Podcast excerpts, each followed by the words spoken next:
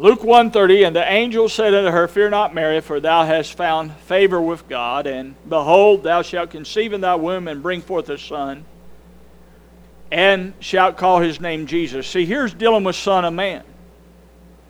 You shall conceive, Mary, and you're going to bring forth a son, that's Son of Man, born of woman, Son of Man.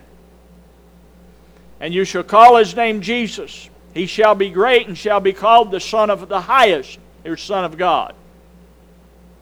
Born of Mary, conceived by the Holy Ghost. Son of Man, Son of God. That's really it. And Mary says, well, I'll read the verses. He shall be great and shall be called the Son of the Highest, and the Lord God shall give unto him the throne of his father David, and he shall reign over the house of Jacob forever, and of his kingdom there shall be no end. Then said Mary unto the angel, How shall this be? How is this going to happen? Seeing I know not a man. And the angel told her. The angel answered her and said unto her, The Holy Ghost shall come upon thee, and the power of the Highest shall overshadow thee. Therefore also that holy thing that which shall be born of thee shall be called the Son of God. Now when you look at this, you have in Jesus, birthed of man, Son of Man, that's birthed of man, but born of God, seed of God. And it's very important to understand why, understand this, and it's more important to understand why. So one part is you understand this, and the other part, part is why. Why was this necessary? That he becomes Son of Man. Because God had given dominion in the earth to man. That's why that was necessary. And as a man, you were under the first man. Turn over to First Corinthians fifteen. Then we're going to turn to Isaiah sixty-one in a minute. But turn to First Corinthians fifteen. This isn't in my notes, so you get an extra.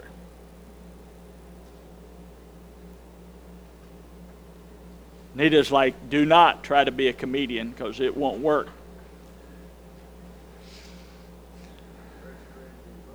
fifteen forty-five. This scripture right here, this verse of scripture for me, early on in my walk in the Lord, really spoke in me. This one right here. And Paul writes here, and so it is written, the first man, Adam, first man, Adam, was made a living soul. The last Adam was made a quickening spirit. Howbeit that was not first which is spiritual, but that which is natural, and afterwards that which is spiritual. The first man is of the earth, earthy.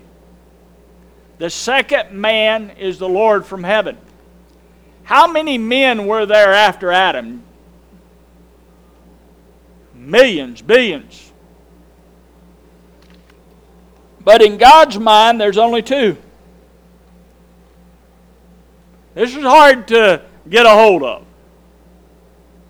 First man is of the earth. Earthy. The second man is the Lord from heaven. This is dealing with mankind. This is dealing with creation. So, so the first man was created of God, which you read the creation story, and was put there in the Garden of Eden. The second man is the Lord from heaven. If we get a hold of this, we can get a hold of our salvation, what it really is. So, you can go on down and read the rest of this, but I'm not going to right now. I want you to flip back to Isaiah sixty-one. Isaiah sixty-one.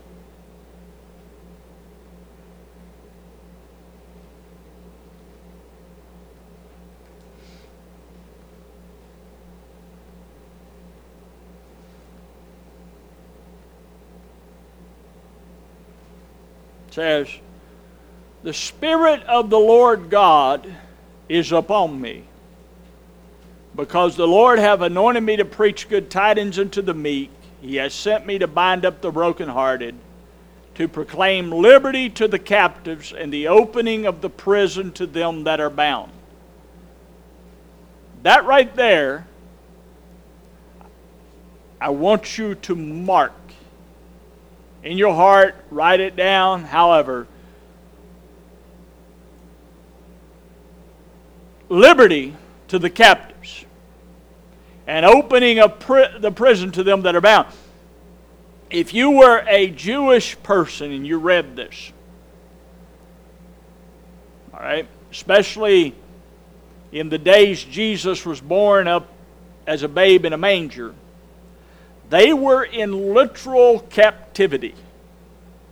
A lot of people don't understand that. If you read the history of Israel, of the nation of Israel, the nation of Israel split. I've said this often. They've split. They split as a nation into a northern kingdom and a southern kingdom, into the nation of Israel and the nation of Judah. And throughout your Bible, in those books called Chronicles and Kings, it goes through the kings of Israel and it goes through the kings of Judah. And there's a point to that. You know, you, you read some of that stuff, and, and sometimes it can be difficult to read, but there's a point to it, because the kingdom split, and eventually the kingdom of, Is, of Israel was carried away. Okay? And there was the kingdom of Judah, and David was of Judah. Okay? Zion was there. Jerusalem was there. And all that related to Judah. So when Jesus came on the scene, he was born of the tribe of Judah, of the descendants of David. Okay. So those the Jewish people were looking for a Savior. In fact, when Jesus uh, spoke to them in Acts one, they asked him, "When shall you again restore the kingdom back to Israel?" Because they were looking for a king that was going to bring the glory back to Israel. And Jesus' answer to them was, "You'll receive power after the Holy Ghost." Think about it. His answer was, "You will receive power." In other words, the way I see that is, you're the one, you're going to restore the kingdom after the Holy Ghost comes upon you. And what Paul began to declare as the kingdom was righteousness, peace, and joy in the Holy Ghost. So it was no longer a natural, physical kingdom that was being restored. The kingdom of God was coming in the Spirit. And, but people, but this captivity, that was, there was a bigger captivity than just what Israel was in. Flip to Psalms, I believe fifty-one. And if I got the wrong one, this one, I can't find it because I put it down. But I believe it's fifty-one. Verse five.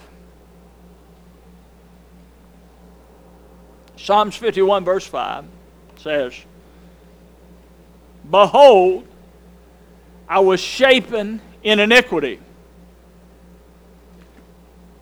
and in sin did my mother conceive me." Now, there's two ways you could look at this verse of Scripture.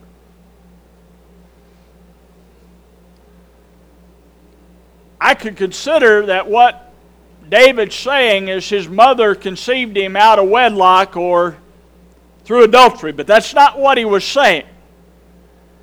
He was saying the man he was conceived in, the mankind, was sin.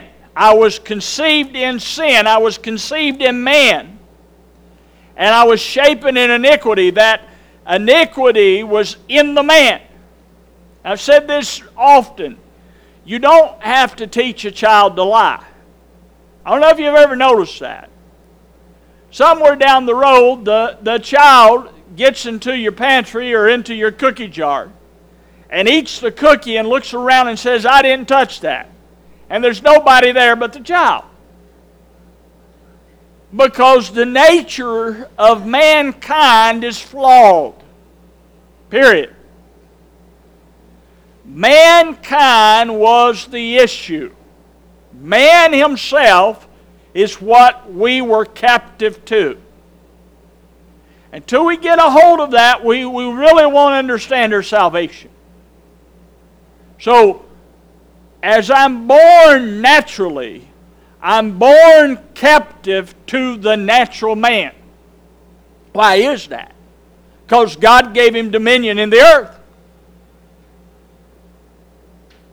Go back and read the story in Genesis. He told Adam, he said, you've got dominion in the earth. What did Adam do with that dominion? He lost it. In the day you eat thereof, Adam, you will surely die. And Apostle Paul writes in Romans five that death didn't just pass on Adam. Death passed upon all men. So mankind lives in death.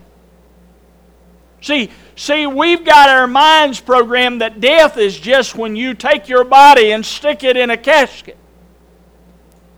You know, when your spirit has left your body, when your soul has departed, we've got that in our minds that that's death. But the definition in the Bible is that in Adam all died. And that wasn't just physically put in caskets. And I'm going to show you this by the Scripture. Death is the old man. Death is in mankind. Man's mind is full of death. So, so we'll turn over to Ephesians two. And this is profound what the Apostle Paul writes in Ephesians two. And you hath he quickened who were dead. Who were what? You were dead in trespasses and sin. See, it goes back to what David said, behold, I was shapen in iniquity and conceived in sin. And then Paul goes on and says, wherein in time past you walked according to the course, death, of this world. That's the course of the world, death, sin. According to the prince of the power of air, the spirit that now worketh in the children of disobedience, among whom also we all had our conversation or way of life, in time past, in the lust of the flesh, fulfilling the desires of the flesh and of the, of the mind, and were by nature the children of wrath, even as others, but God, who is rich in mercy for His great love, wherewith He loved us, even when we were dead in sins, He loved us. This is what Paul writes. Hath quickened, made us alive together with Christ, by grace you are saved. So, here's the frailty of man. Man's dead. That's his frailty. Okay? So even breathing oxygen, he's dead. And he's bound. This is what, what it says when Jesus came to set the captives free. This is what He come to set you free from. Is the man. Do you see that? Honestly, you don't see salvation. Unfortunately, I, I, many preachers that are teaching the gospel, they don't even see what the gospel is. Now, that's, that's a hard statement, but I just made it. Many do not even see what the good news is. Gospel means good news. And the gap that's, that's inside of the church is that if you don't see what the good news is, the good news is Jesus delivered you from death. Now that doesn't just mean He delivered your body from dying in the grave. He's talking about the man. That's dead. You're delivered from it. That's why Jesus had to be the Son of Man. Philippians two. Flip over there. Philippians two.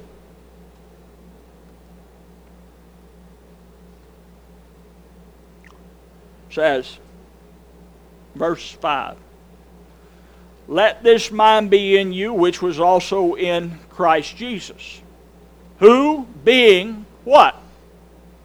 What was Christ Jesus? Form of God.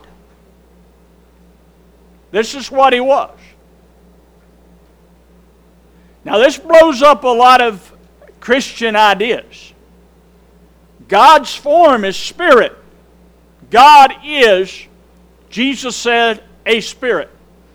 Who being form of God, thought it not robbery to be equal with God, but made himself what? No reputation.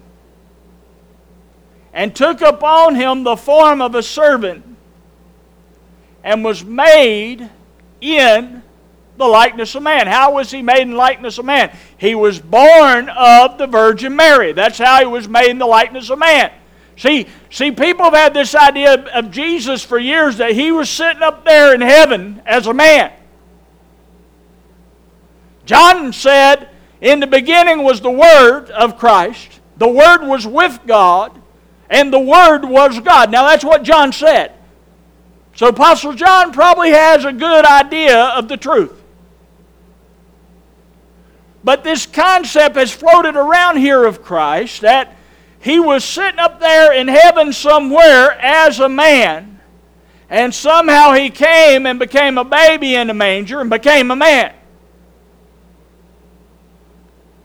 Okay? That's what people thought, including myself. So not just a lot of other people. I, I thought it myself. I had this picture, this image in my mind, but Paul says he was in the form of God. God's form is spirit. So he was made a man, son of man, by being born in Bethlehem. And he was son of God because he was born of God. That's son of man, son of God. That's it. And he came into man to die. This is the purpose. He became obedient unto death, even the death of the cross. Because this was how you got out of the man. See, see, this is the other thing, and this, I feel this so strong, I got to calm myself down, Sister Barbara. Here's what Christianity has done with this. Jesus died for my sins. But I'm still the same old man I ever always was. He just died for my sins. That's a lie. He did die for your sins. That's the truth. But he didn't die for your sins just for you to be the same old man you always was with just your sins forgiven. See, this is the concept that's, that's in our minds. Jesus bled on the cross and he forgave me of my sins, that now I could try to be perfect and live for God. And if I sin, you know, he's, and he, and he is our advocate. All, there's parts of that true, but what it's doing is shortchanging the gospel. Because he died not just for your sins, he died to sin. He became Son of Man to die to that Son of Man. If you can hear that. That's what he did. He that knew no sin became sin, that we could be made the righteousness of God in him. See, I couldn't be made the righteousness of God in me. That was, the issue was me. See, I was always the issue. I always, always thought other people were the issue till I started seeing the Lord. And I realized, Lord, I'm the issue, ain't I? And I can't get out of my own way. And the beauty is He's the remedy for the issue because He became me and you to put me and you to death. And this is how we get free of captivity, is through His death. This is why the Apostle Paul wrote of His death over and over and over again in his epistles, because it was important. See, see, He came as a man to die the death of the cross. That's why He came as a man. And God hath highly exalted Him and given Him a name which is above every name. And that's the resurrection. Raised out from the dead. The dead. The dead in Adam. See, I would love for the whole church to see that, to hear that. Through Christ, you're raised out from the dead. That doesn't mean your physical body won't perish. But that means you're raised out from Adam, and Christ is your life. Your life isn't Adam. That's what that means. Your life is Christ. Scripture tells you this. Romans six.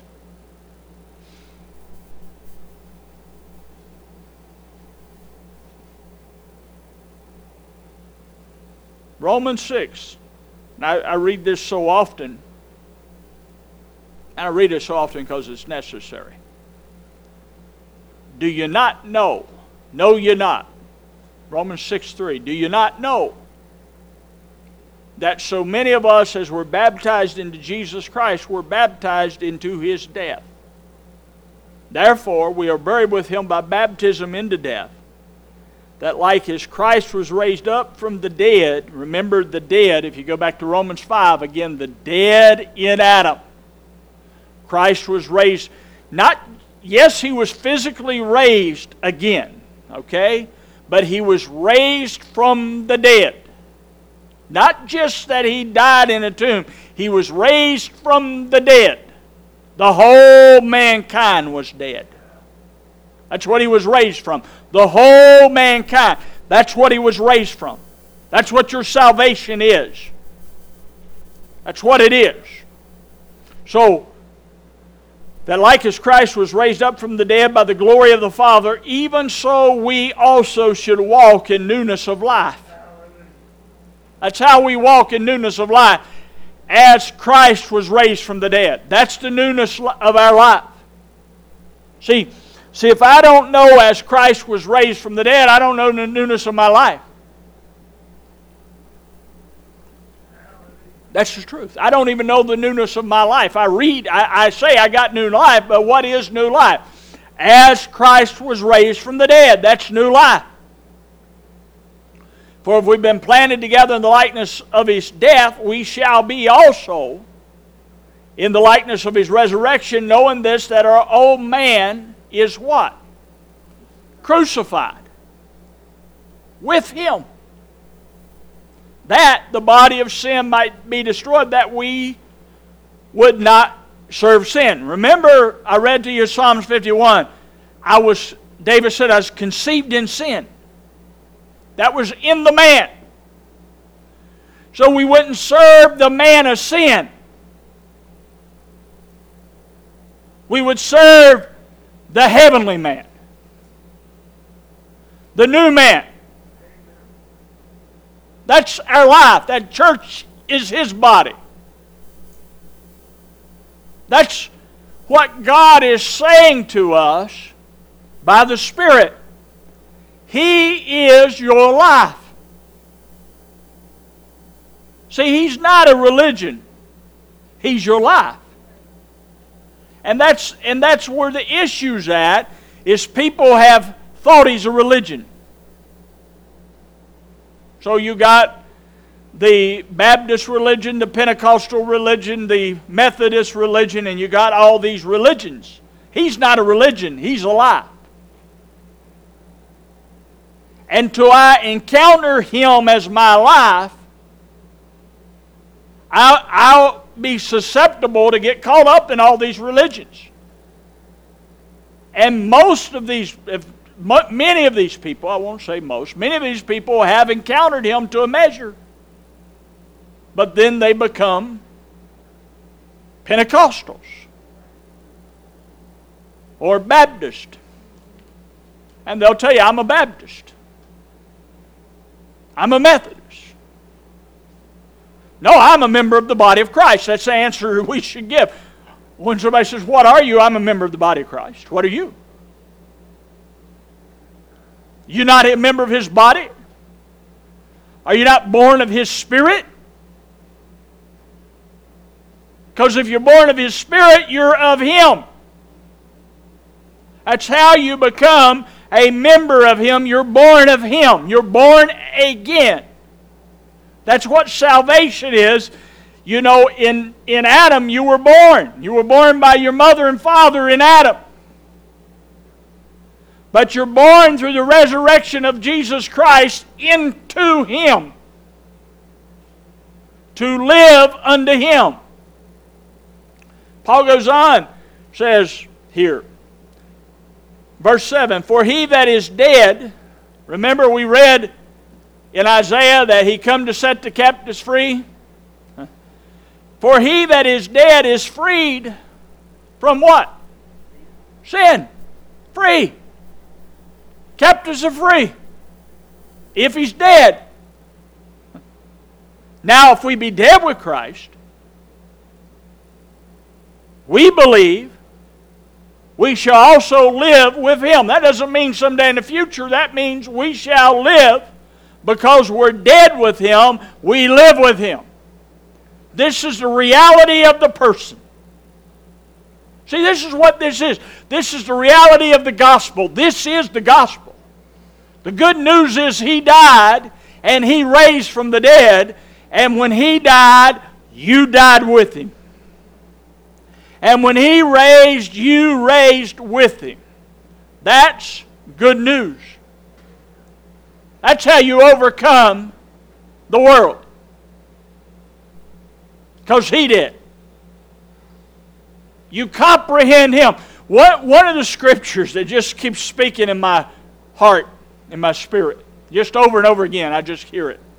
As you have received Christ Jesus the Lord, walk in Him.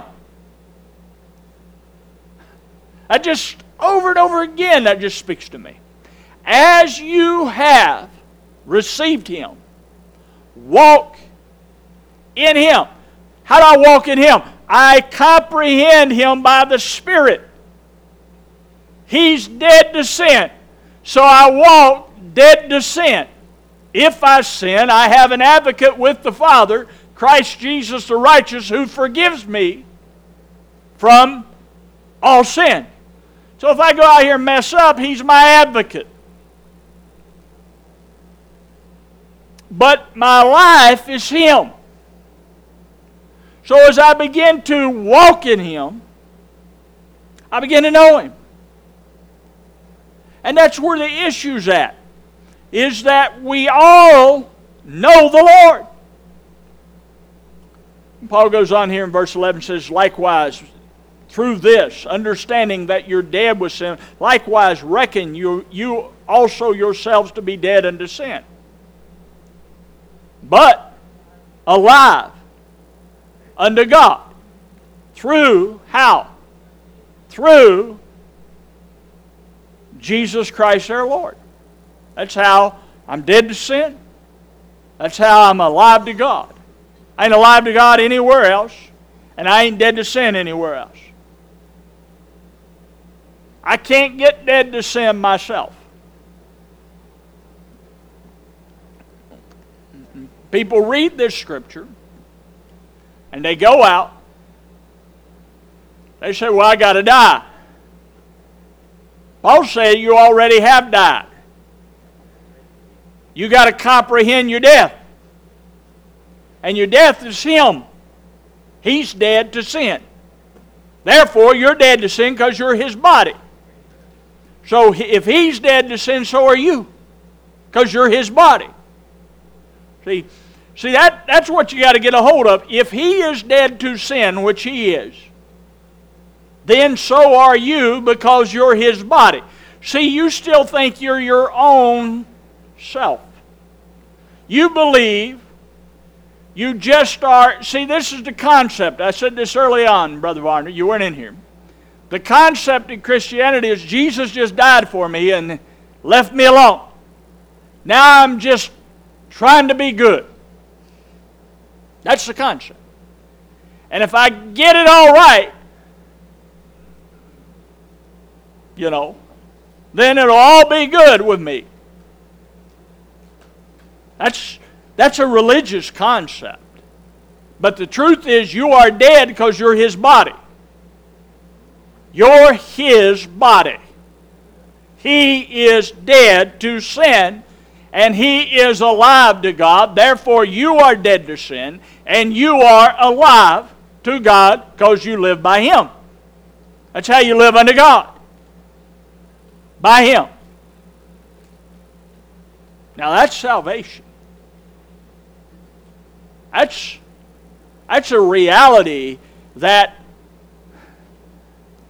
we can search out the rest of the time we walk in the earth and never exhaust it. I can exhaust religion out, but I cannot exhaust Christ. It can get greater and greater in my heart if I allow it. Greater every day. So I can walk in a greater reality of him every day. So coronavirus doesn't diminish him. See, coronavirus diminishes religion, but it doesn't diminish Christ.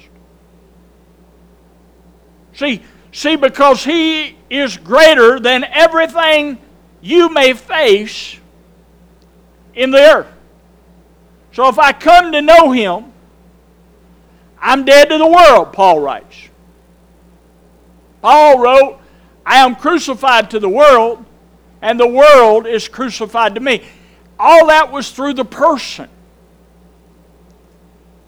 But if I don't see the person, I don't see that I'm crucified. One more scripture, Romans seven, verse four, and he's dealing with the law of the husband and wife. Verse four, he says, wherefore, my brethren, you also are become dead to the law by the body of Christ. How did you get dead to the law? Because he nailed that old man that was under the law to the cross. You're not in the old man. The first man is of the earthly. That's not who you're in. The second man is the Lord from heaven. That's who you're in. As we have borne the image of the earthly, we shall also bear the image of the heavenly. Now Jesus tells us how we're going to bear it. In John sixteen. He says to them in John sixteen, and maybe I'm introducing this for next week, we'll see.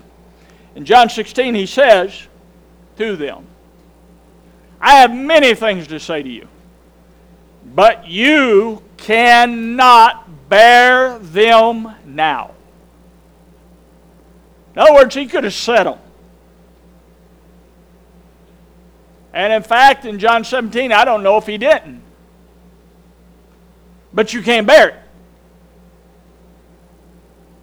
You can't bear in yourself what I'm going to say. But when he, the Spirit of truth, comes, he's going to take of mine who I am. He's going to take what I did at Calvary, death, burial, and resurrection, and declare it unto you. He ain't just going to declare it on the outside of you. He's going to declare it in you that you can bear it. That out of your bellies shall flow rivers of living water. That out of you, you, you know, like Paul writes here, that we, we bore in our flesh, what? Fruit unto unrighteousness. In these same bodies we're bearing fruit unto righteousness, because by the Holy Ghost we can bear it. I couldn't bear it before. I couldn't give God expression in my body. I had no ability. I could be a good little child and still not express Jesus, because I didn't even understand Him. But when the Holy Ghost comes, you can bear it, because He's going to take of mine what I am. That's how you see Jesus. And show it. Show me. That's what He's saying. That's how you see Him. He said, I go away and the world seeth me no more, but you see me. Because the Holy Ghost shows Him. And when the Holy Ghost shows Him, you bear Him. And that's what Jesus even meant there in Matthew sixteen. And I'm, I'm stopping here when he, when he told Peter, flesh and blood haven't revealed it unto you, but my Father who is in heaven, He's revealed. See, this, because this was God's plan from the beginning, that Christ would be revealed in your hearts